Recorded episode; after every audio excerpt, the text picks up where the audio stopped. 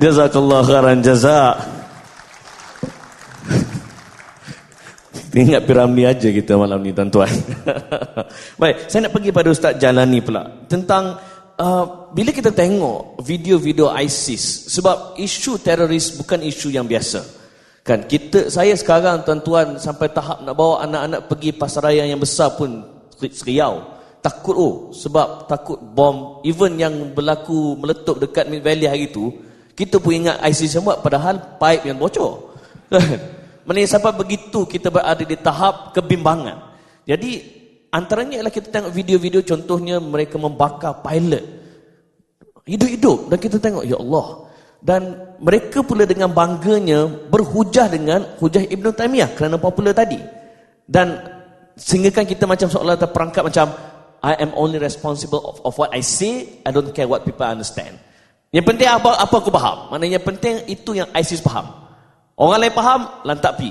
So macam mana pemikiran begini boleh merosakkan masyarakat kita? Akhirnya macam uh, Sahibu Sama sebut tadi lah. Masalah tak selesai, nak selesai masalah, ditambah masalah. Itu saya kata Ustaz Jai. Uh, Wallahu a'lam tuan-tuan sekalian. Sebab tu slipper ni kita pakai dekat kaki bukan pakai dekat kepala. Bila pakai dekat kepala dia jadi pening ah tuan-tuan sekalian.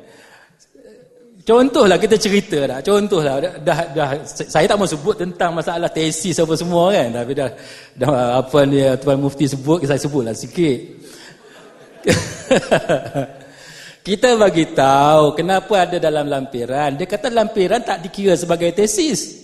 Jadi kita kata kalau tak dikira sebagai tesis, dia sebagai tesis, tak dikira sebagai muka surat, okeylah. Tapi kalau tak dikira sebagai tesis, boleh pubuh gambar siapa-siapa lah. Bubuh gambar siapa-siapa, kita letak gambar lembu, kita panggil dia kerbau. Boleh tak? Kita letak gambar kucing, panggil dia arnab. Dengan alasan uh, lampiran bukan sebahagian daripada tesis. Jadi ini masalah pemikiran di, kalangan uh, pihak-pihak yang tertentu.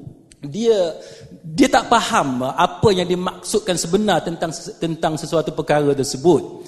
Uh, tuan dan sekalian, apa yang apa yang berlaku sekarang ini ialah apabila sesuatu fatwa itu dikeluarkan tak kiralah Imam Ibn Taymiyah ke siapa ke maka kita kena faham dengan sebenarnya apa yang dimaksudkan oleh uh, imam tersebut ataupun ataupun penulis berkenaan. Barulah uh, apa yang kita nakalkan itu adalah adalah tepat.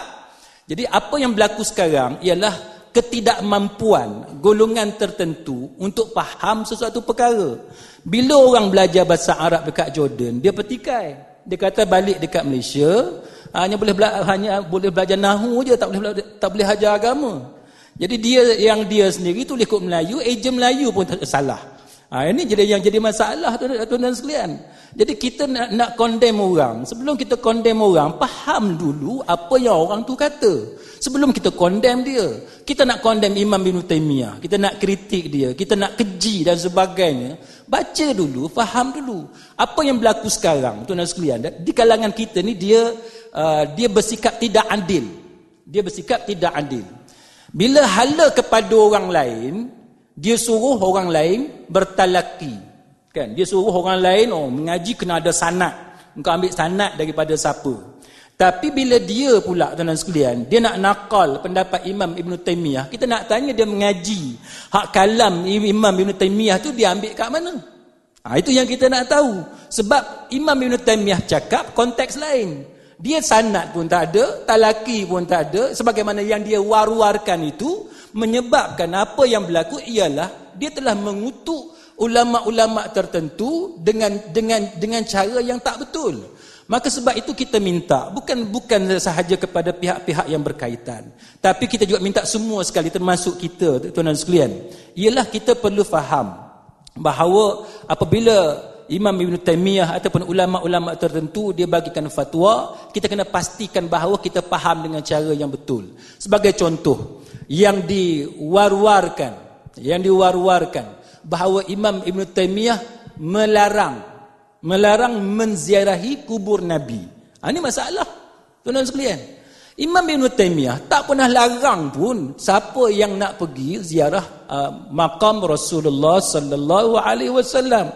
Tapi kita bila kita baca uh, tulisan Imam Ibn Taymiyah dah. Kita baca tu dengan dengan dengan nada dan keadaan penuh dengan kebencian. Bukannya bila kita baca tu kita ingin mencari kebenaran. Apa sebenarnya yang Imam Ibn Taymiyah kata? Ha, kita tak kita tak ada niat macam tu.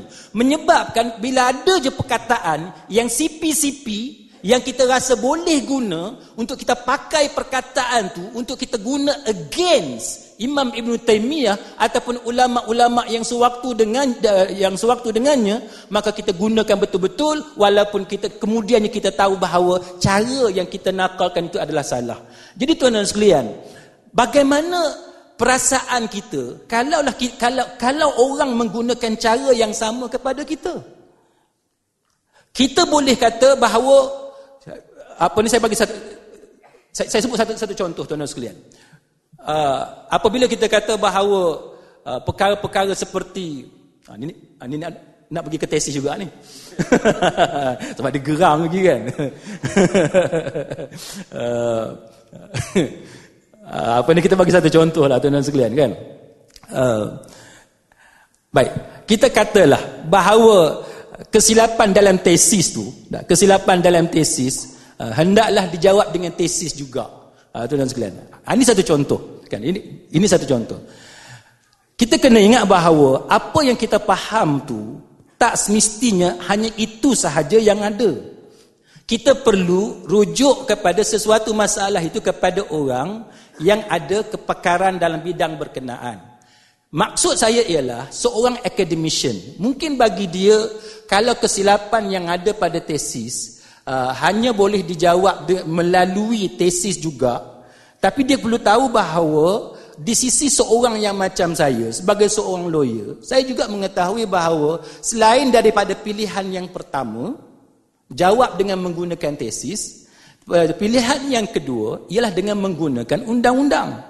Kita kena tahu tuan-tuan sekalian freedom of speech freedom of expression, kebebasan bercakap, kebebasan memberikan pendapat, termasuk freedom dalam academic research, dalam academic writing. Ya, you ada privilege, you ada keistimewaan yang mana without without fear and favor you boleh tulis apa sahaja dalam tesis dalam research yang you buat. Tetapi you kena ingat bahawa setiap freedom yang diberi kepada you, setiap rights yang diberi oleh perlembagaan kepada you, you have to be responsible. Kamu mesti bertanggungjawab. Maknanya kalau kamu tulis perkara itu malicious, kamu tulis itu bukan bona fide, tapi mala fide, maka kamu mesti eh, bersedia untuk dibawa apa yang kamu tulis, apa yang kamu hasilkan itu ke mahkamah. Maka sebab itu kita kata bahawa tuan-tuan sekalian, bila kita deal dengan fatwa-fatwa Imam Ibn Taymiyah dan seumpamanya, kita kena deal dengan bona fide, dengan good faith, dengan niat yang baik. Baca tulisan dia, masa kita buka buku dia tu, buka buku dia dengan niat yang baik dulu. Jangan niat jahat. Jangan niat apa ni yang Ibn Taymiyah buat salah ni. Ha, jangan ada niat macam tu. Sebagai contoh tuan-tuan sekalian, bila orang kata, Imam Ibn Taymiyah kata sekononnya Allah Ta'ala ini dia duduk bersila macam dia duduk bersila. Ha, sebagai contoh. Sekarang kita kata, saya banyak kali tuan-tuan sekalian berjumpa dengan beberapa orang yang macam ni dalam dalam media sosial, dalam kuliah dan sebagainya. Saya kata, saya tak ada masalah. Saya boleh terima bahawa Imam Ibn Taymiyah ataupun sesiapa juga, dia boleh buat silap. Tapi yang pertamanya, datangkan bukti terlebih dahulu. Apa bukti yang dibawa? Dia nakalkan ulama lain yang kata tentang Imam Ibn Taymiyah. Itu tak betul. Kita kata bahawa bawa tulisan sebenar Imam Ibn Taymiyah. Satu. Katalah dapat bawa tulisan sebenar Imam Ibn Taymiyah. Katalah betul ada kitab tulisan Imam Ibn Taymiyah. Yang kita nak kena pastikan ialah sebagaimana yang uh, Datuk Mufti sebut. Cara kita faham tu betul ke tidak? Dua. Yang ketiganya tuan-tuan sekalian, tengok-tengok betul macam tu. Tulis macam tu dalam kitab. Kita nak kena tahu juga adakah apa yang ada dalam kitab itu dengan makhtutah dalam manuskrip dan sebagainya betul di print, dicetak sebagaimana pada tulisan tangan, tulisan asal ulama-ulama yang berkenaan. Jadi benda-benda yang macam ni kita kena ambil kira. Kalau belah kita, kita boleh pula bagi alasan salah mesin fotostat, salah printer, bila belah kita. Oh bila belah Imam Ibn Taymiyah tak ada ruang langsung. Kemungkinan silap foto ke, silap mesin cetak ke, silap kilang ke, silap apa. Ini contoh tidak adilnya kita kepada orang.